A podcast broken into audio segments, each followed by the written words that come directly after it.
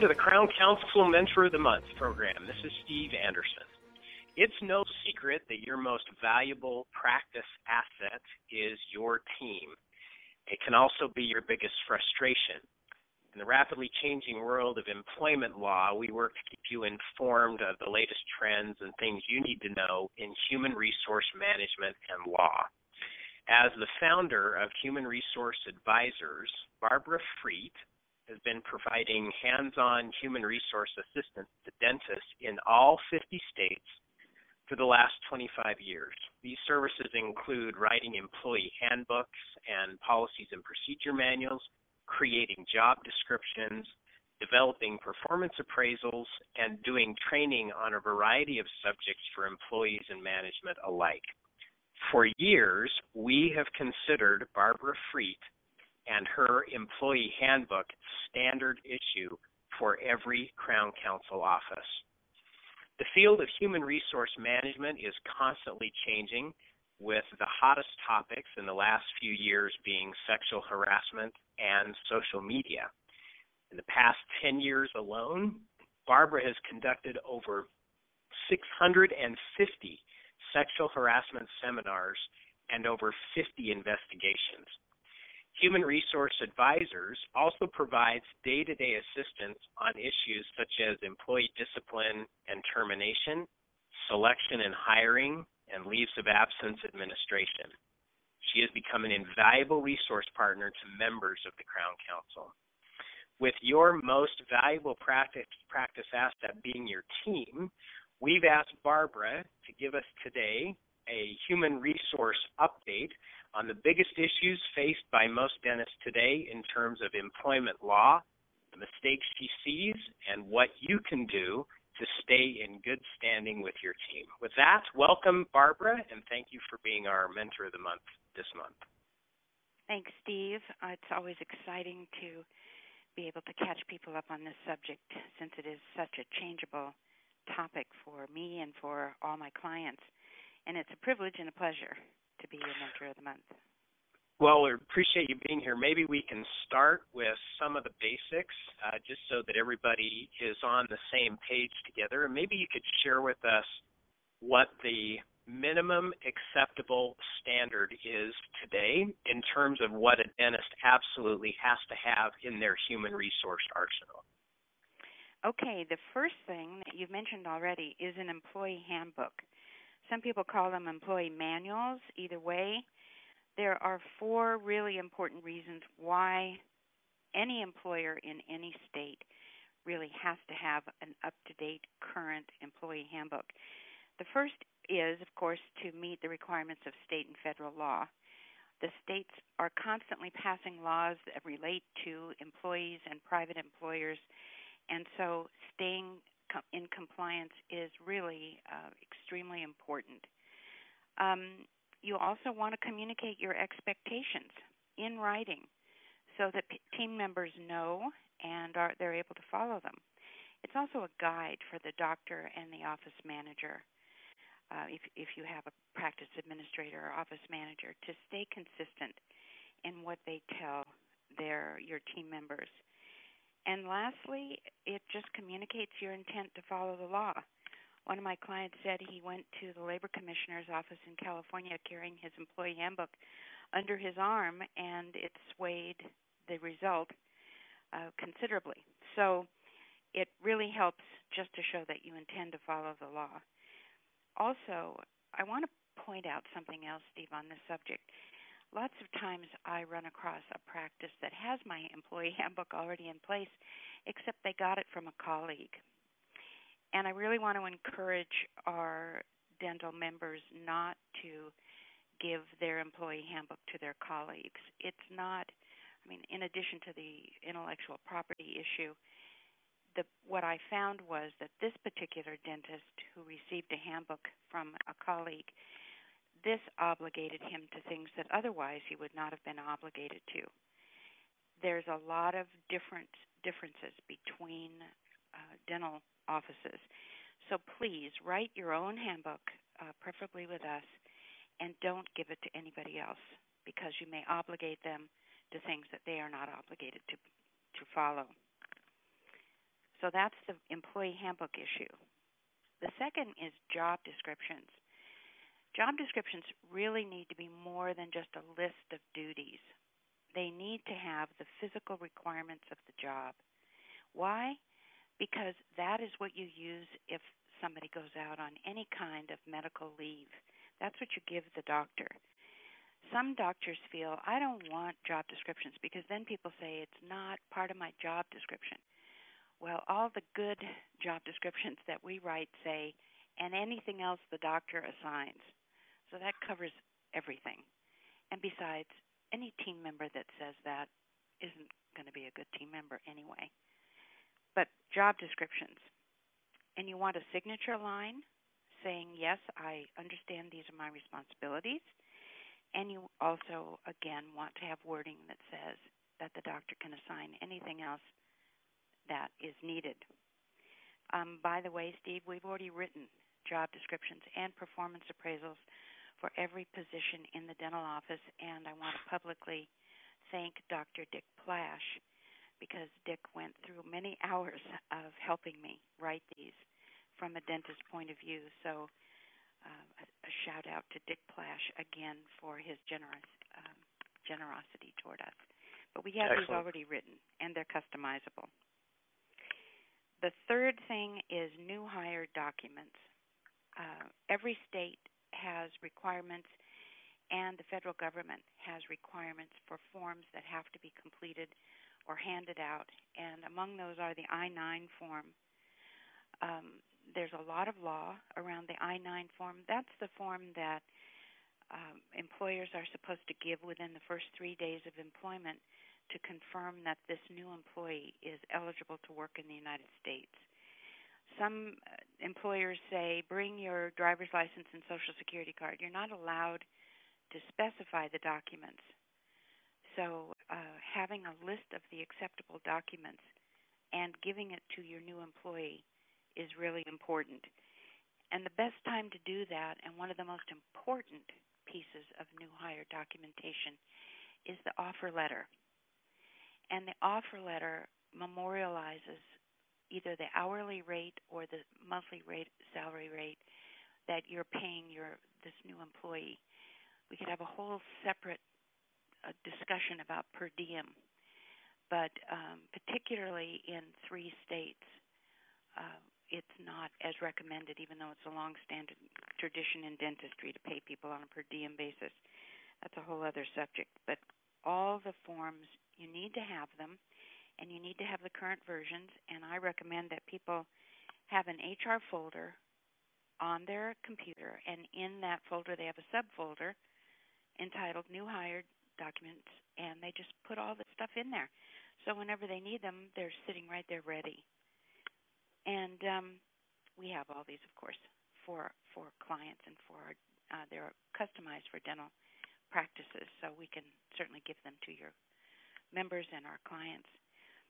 And the one of the next things is discipline and termination documents. Along the same lines, if you have one of my favorite forms is the performance improvement plan, a PIP. This is where if you haven't done a very good job of documenting, you can get a uh, get this form from us or have it, and it's got two columns in the front. One gives the standards of the job or the function, like for example, the standard is don't be late. And the other column says you've been late five times this past month. So it's a whole list of things that if that you want a person to improve upon on one sheet of paper and the bottom paragraph says you have 30 days to improve and we can terminate you during the 30 days if you don't.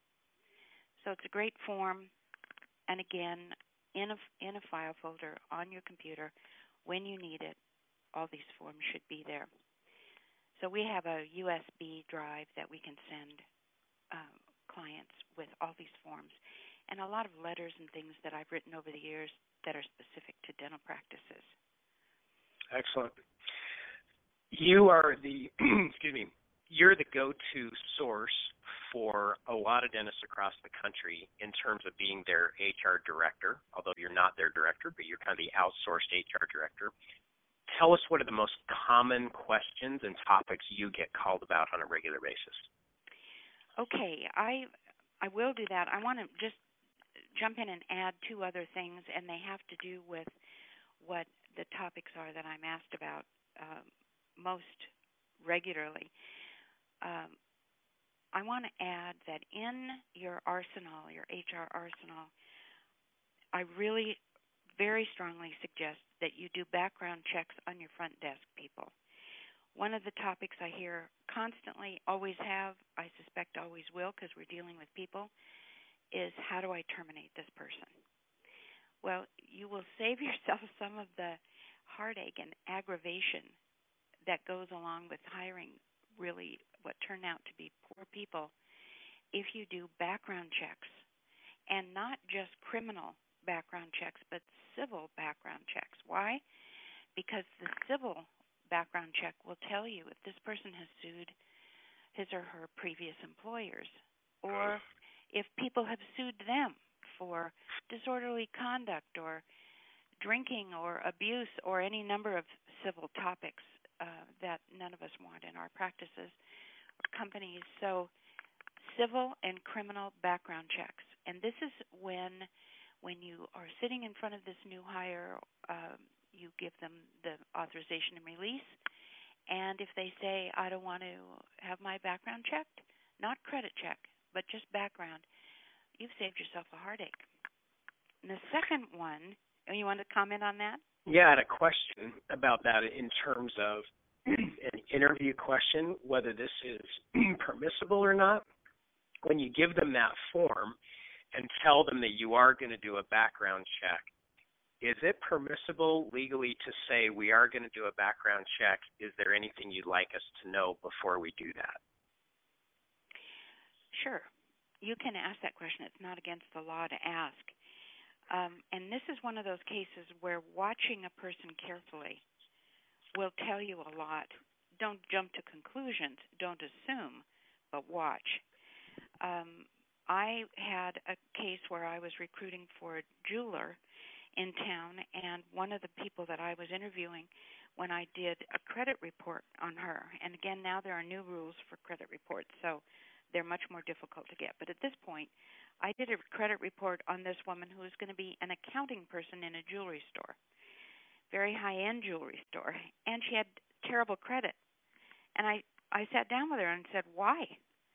And she had a boyfriend issue, and and I placed her. She did great, and she didn't steal anything. So yes, you can ask, and sometimes people will be forthcoming and tell you. And the answer when they do that is, don't make any promises, but just say Thank you for telling me. We'll make our decisions accordingly, and I'll let you know. And people are entitled to copies of their uh, reports, too, by the way. Got it.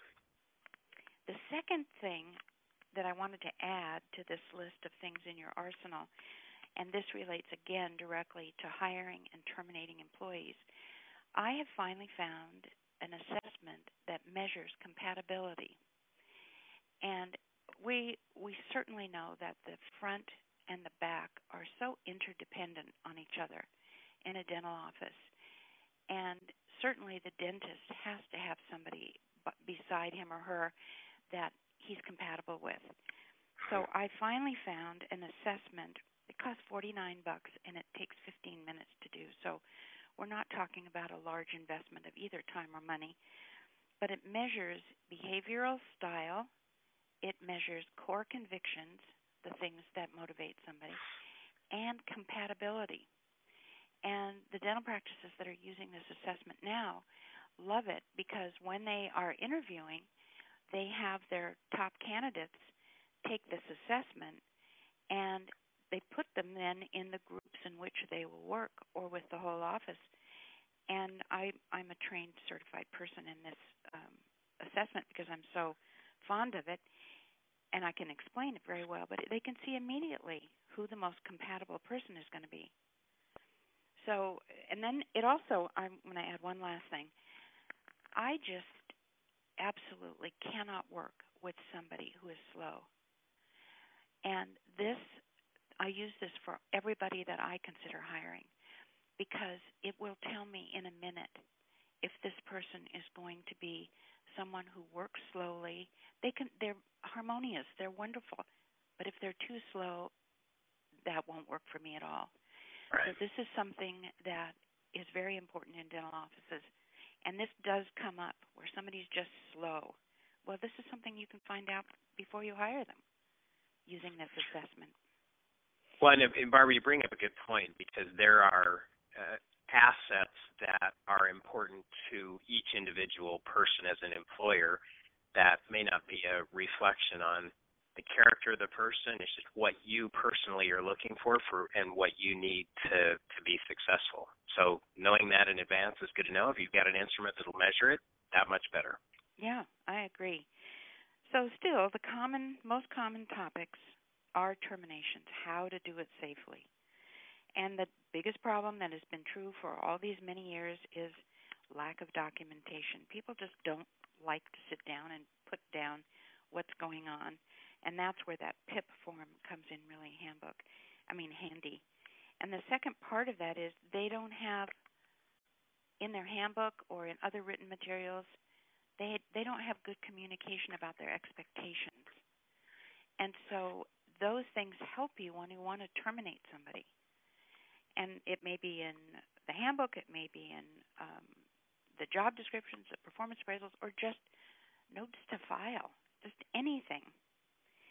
And the second part of that is what do what do I say to this person that I'm going to terminate? People have flown me all over the place to terminate people, kind of like George Clooney and up in the United States. yeah. And but because the confrontation part is so difficult, so I write a lot of scripts and and coach people uh, on how to terminate, and it's been very helpful. It usually goes better than they th- think it will. The second really big issue that is constant is this whole issue of classifications as exempt or non exempt.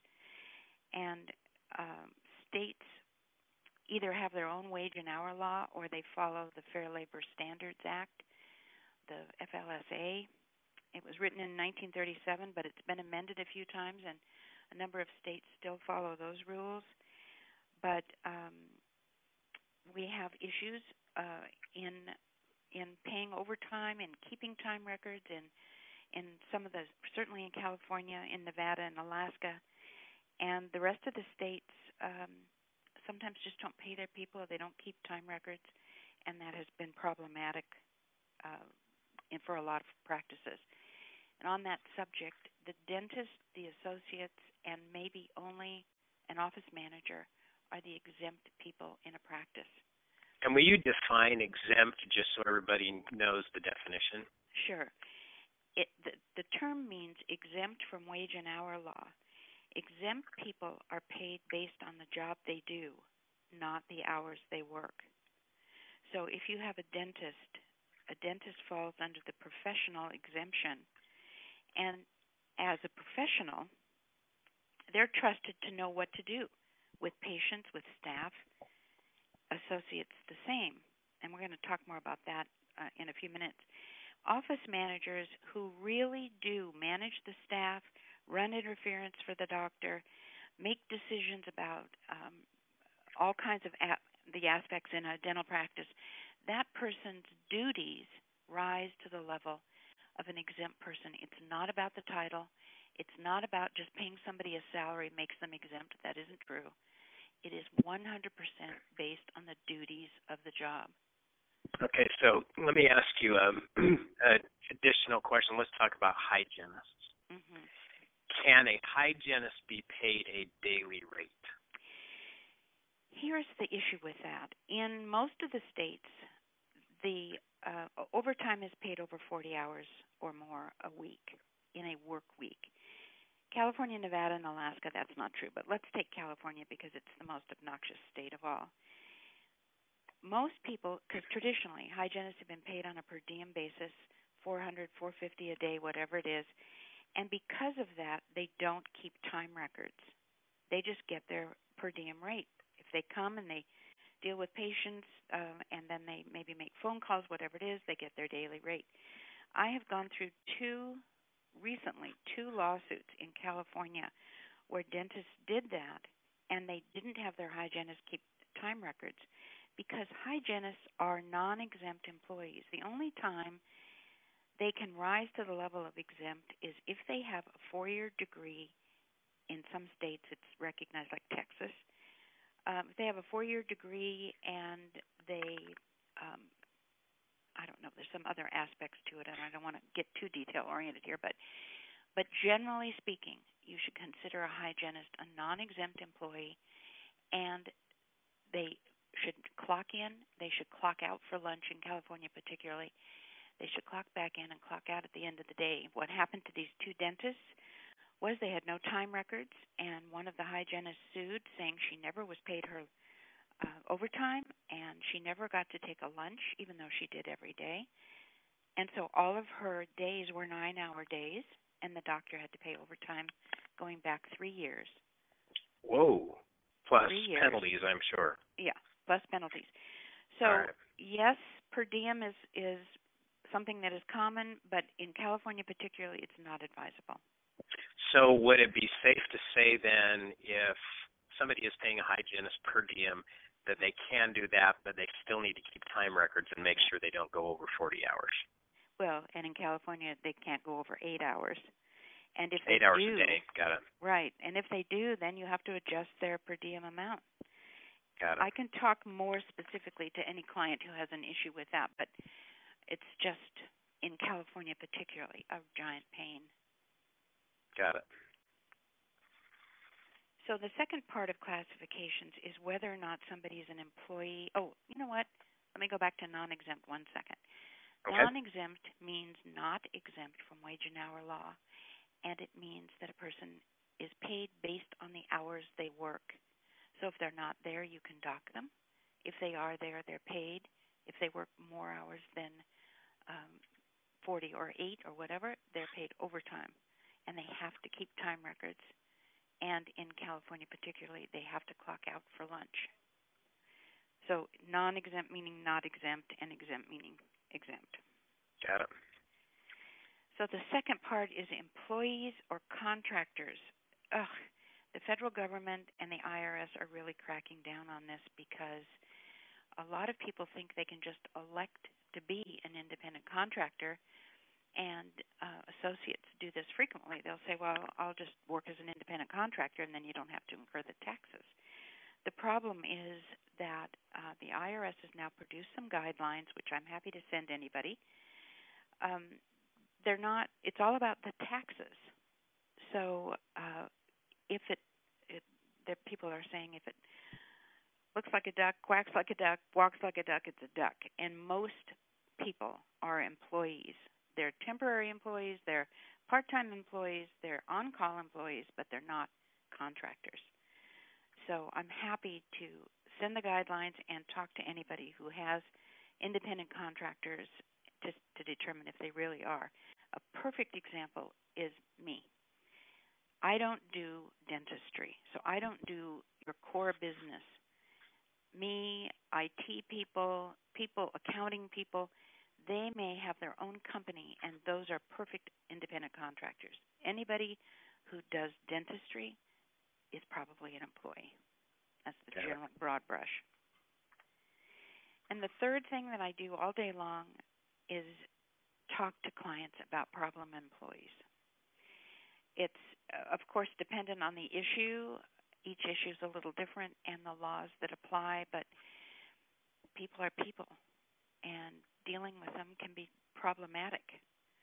And I have a saying that I made up that I'm still threatening to get a T-shirt made that says, "There's no relationship between common sense and employment law." Very true. so, so just because you think it makes sense doesn't necessarily mean it's legal to do. Especially if you live in California. Especially in California. exactly. Got it. Good list. Thank you. Uh, I one of the things that I specifically asked for today, and appreciate you in advance talking about this, is the latest trends in human resource law and management. Two of the things I mentioned in the introduction: social media, which is probably the most rapidly expanding area of employment law, as well as sexual harassment continues to be a expanding area.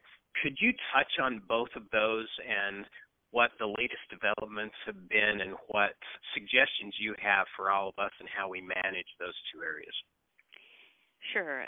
You're right. The social media issue has just created a plethora of issues for employers and employees alike, and court cases change the rules regularly. Um, one thing to keep in mind that the National Labor Relations Board, the NLRB, is absolutely on the warpath to protect employees and team members' rights when it comes to what's called concerted activity. That means that um, anything that employees want to talk about regarding their workplace is protected. So it even says things like the employee can talk negatively about the employer wearing the company uniform. It actually says that in the law. So to me, this sounds ridiculous and dangerous to be truthful, but you really cannot discipline an employee who talks about their salary, who talks about the office manager, talks about you, the dentist. Um, but you can say, if you're going to talk about work related things, which is your right and which I allow, certainly, add a constructive part to it. If you have a problem, propose a solution. Or come to me. I have an open door policy. Come to me and tell me what the issues are. And and try not to retaliate because that's where a lot of these cases are coming from. People bring up issues and they don't always do it using good sense and they don't always do it properly, what we would consider properly on social media. They just blast their their coworkers or or the dentist or whomever.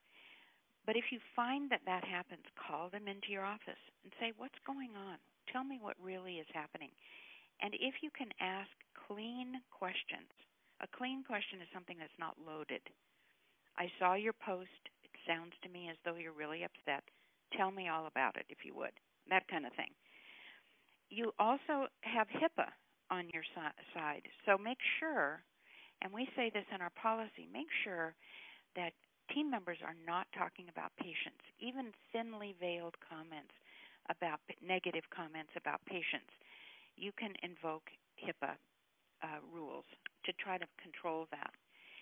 One of the things that I've found that makes a big difference is just the level of respect and courtesy that you promote in your practice because that will have a direct impact on what's published about you and others in the practice.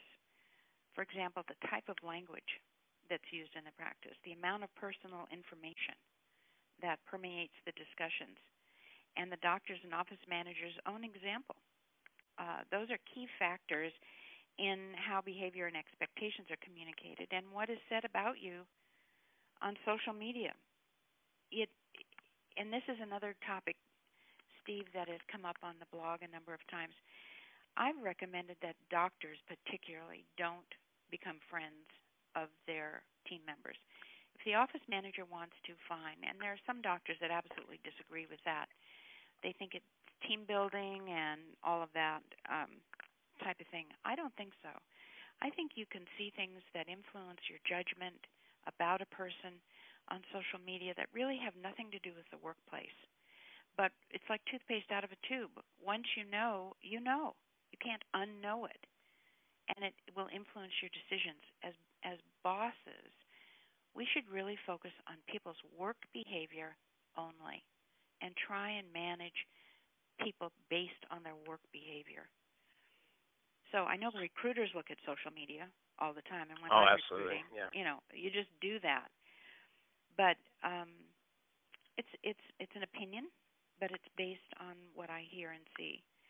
And I really think this is a very important policy to have current and legal in your handbook to lay out your expectations very, very, very clearly.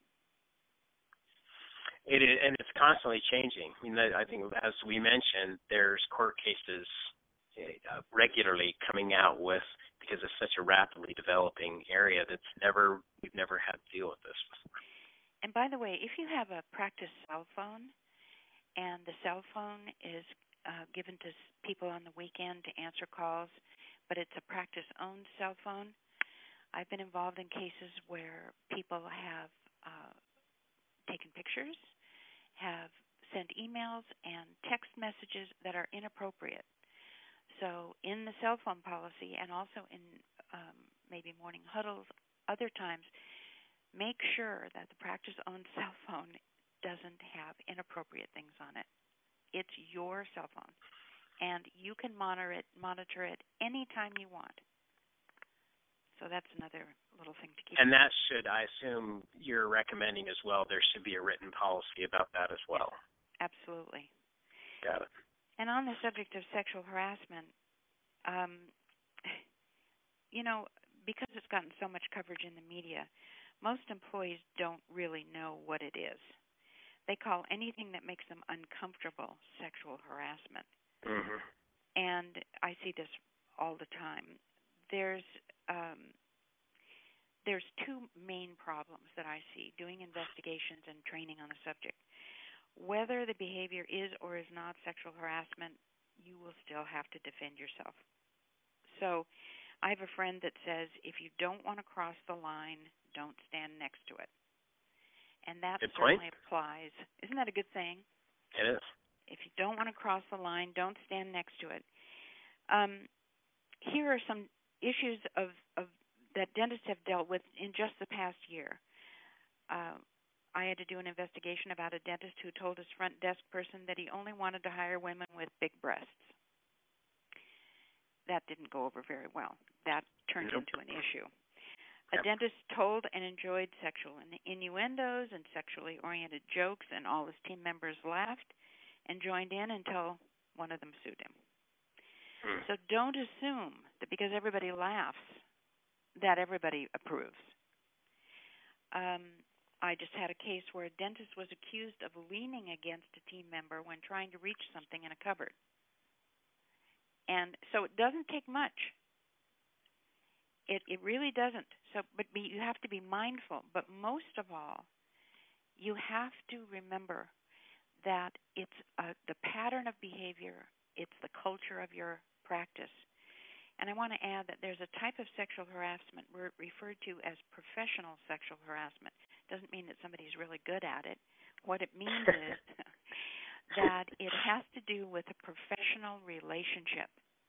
And if so this is this is dentist and patient, therapist and patient, teacher, student, CPA, client, that kind of thing. And the legal awards are higher in these cases because of the economic and um, kind of guidance related relationship between the um, professional and the client or patient. So be very wary. That one is very serious. So, in other words, because of their professional designation, they're held to a higher standard. Correct. Got it. That's right. Very good. Thank you for the update. Uh, on those other national trends you're seeing? Um, I'm seeing a trend where states are becoming more mindful of people with injuries or illnesses or with family medical issues. A number of states, California, Hawaii, New Jersey, New York, and Rhode Island, offer either employee or employer paid temporary disability insurance as a wage replacement when somebody is out with an illness or injury. California and New Jersey instituted paid family leave almost 10 years ago, and now the District of Columbia, Washington, and Rhode Island have followed suit. Hawaii and other states are considering providing this kind of wage replacement. There's a number of states that have medical, maternity, and family leave requirements for small employers. While the leaves are not paid, there are still requirements in terms of guaranteed reinstatement or the length of the leave, those kinds of things. And now with uh, the Affordable Care Act, Obamacare, that has increased the focus on this issue, requiring that children be covered by both, both medical and dental insurance. And what I've seen in practices, it's been common over the years, having written so many handbooks. A lot of dental practices don't offer medical insurance benefits. But we're seeing this changing um, because of the individual mandate, which is part of Obamacare. Uh, a lot of times, team members put pressure on the dentist to provide medical insurance benefits, and so they are. And the medical insurance reimbursement policies that uh, dentists have had are now not allowed. So this has created a um, a benefit that's taxed, and different different uh, practices have responded to this issue differently. They've given raises and discontinued it, or they've bought insurance, or different things. But I've seen a real change in the focus and the trend toward just taking care of people. Another trend is minimum wages. Uh, we've heard a lot about this in the news, and uh, states are raising their minimum wage, but cities now are doing the same thing. Um, in California and other places, that is, has been adding to the confusion. Also, now we have mandatory paid sick leave in California, and um, the this is resulting in, in discussions I've had with some dental management companies that assist with financial advice. Uh, they're really having to relook at their cost analysis and best practices because of these added expenses. But um, and does that apply to any employer, no matter the size, no matter how many employees they have? Yes, in California, wow. everybody. So the minimum is three days of paid sick leave, and so you figure 24 more hours, and it's protected. So, as uh, one of the state attorneys said in a seminar that I attended, if you have a team member that wants to go shopping and they want to use their paid sick leave day to do it, they're pretty much okay. You can't really. So they don't have to prove that they're sick. Correct. They can just take it. That's right. Oh, got it. So it's you know I've over the years, Steve, so many times I've heard doctors say to me, "Why pay people to be sick?" Yeah. And so that's been a very common theme among dental practices, and for good reason, because it so impacts patient care. Sure. But now um, as of July 1st of 15 in California, employees will get paid sick leave on a mandatory basis. And Oakland and San Francisco and different other cities have their own, which just confuses things. All right. Um, this is like the best motivational program I've ever done, Barbara. oh, good. Well, all of the things you have to. It's amazing how how these things start to add up. So, you know, looking forward, just as a snapshot of coming attractions, I know you keep an eye on case law, so cases that are in the courts that change employment law. Just uh, you know, so so we know what's out there. Can you give us an idea of some some cases that you're watching that have potential impact on future employment law? Sure. It's kind of like when you read cases, Steve, it's kind of like days of our lives. It's mm-hmm. so interesting discouraging but interesting. One recent case, um, this is the name of it is Taylor versus Nabors Drilling, and this is a case that has to do with sexual harassment, and it's changed the way, and it went to federal court, changed the way that you should think about the atmosphere in your practice. This is a case where um, it used to be that an employee had to show that the harassment was severe and pervasive and was because of sexual interest. This case has changed all that because the court ruled it doesn't have to be because of sexual interest at all, and it it only has to be severe or pervasive. So if you look at a pitcher of water and you consider what the water to be anything sexual, anything inappropriate, and you you have a glass sitting there, and every time a sexual joke is told, you just pour a little bit of water in that glass. Anytime innuendos or comments or anything, a little water goes in that glass. Well, pretty soon, over time, that glass is going to be full. And as my attorney said to me, you don't know if the judge's glass is a tumbler or a shot glass. So pervasive means ongoing, and that's why it's really important after this case to just monitor your office and the sure. and the level of behavior there. The second case I want to talk about is really um, critical. Um, an attorney named David Sohn, S O H N. He owns a law group in San Francisco. He sued Western Dental, and Western Dental, by the way, was was represented by Littler Mendelson, premier employment lawyers nationwide. Um, an associate named Ashwin Nanda, dentist, who was serving as an associate with Western Dental, sued, claiming he was not an exempt employee, but was really non exempt and was therefore owed overtime. And I went to lunch with David and talked at length with him about this case. Here's the nuts and bolts of it. And this may be a trend going forward, but this is a very important thing for for uh, our clients, the doctors, to really get.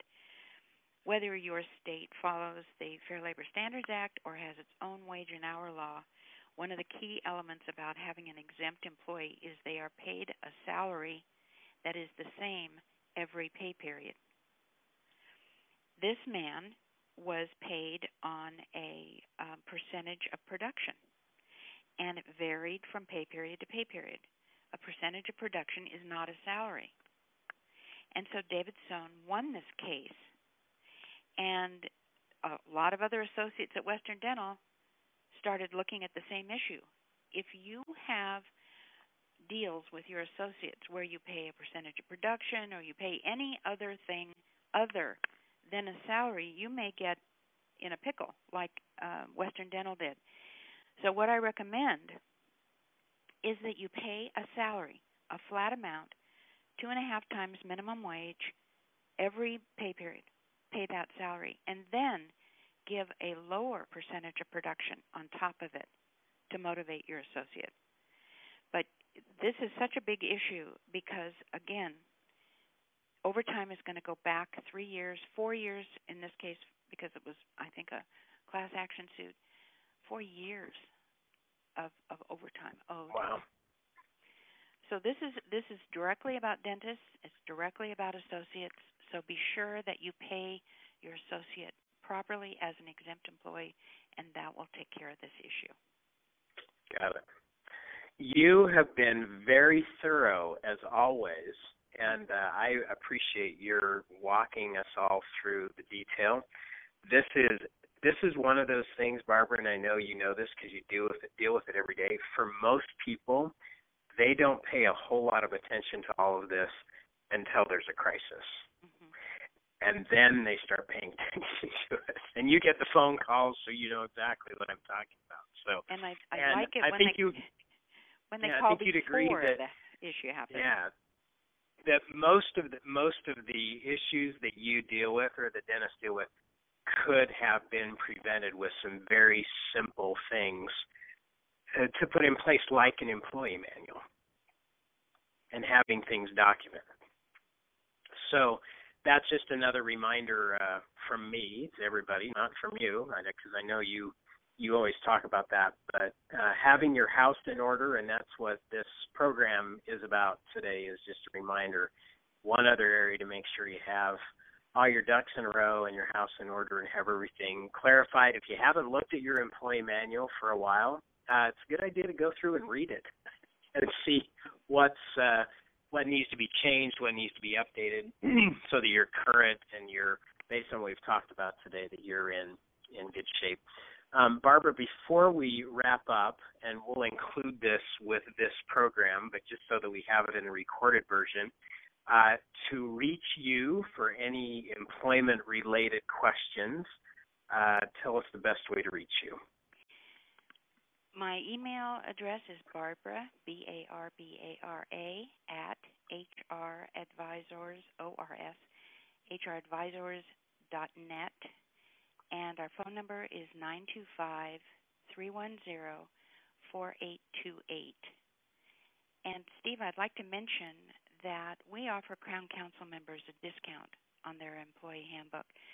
The regular new handbook price is $1,250 and we offer that uh, handbook to Crown Council members at 950 so that's a savings of $300 there. And if anybody is curious about these assessments, I'm happy to give them a free assessment, show them what they're going to learn, and let them see if it's good for their team. It also helps with communication. So for an established team, it's it's great. But I'm happy to give a free assessment anybody who's excellent. And thank you for that that offer on both accounts. And I would say, as a customer of yours, that a investment on the front end can save you thousands and thousands of dollars of legal fees on the back end. So, and the fact that there's different employment law in different states makes it even that much more important. So, Barbara, thank you for always being on call for everyone in the Crown Council to answer questions. Thank you for the update today. This has been fascinating for me uh, to hear all of the things that are going on and appreciate your ongoing mentorship and wisdom in uh, keeping us straight with our team members. Thank you so much. You're welcome. My pleasure.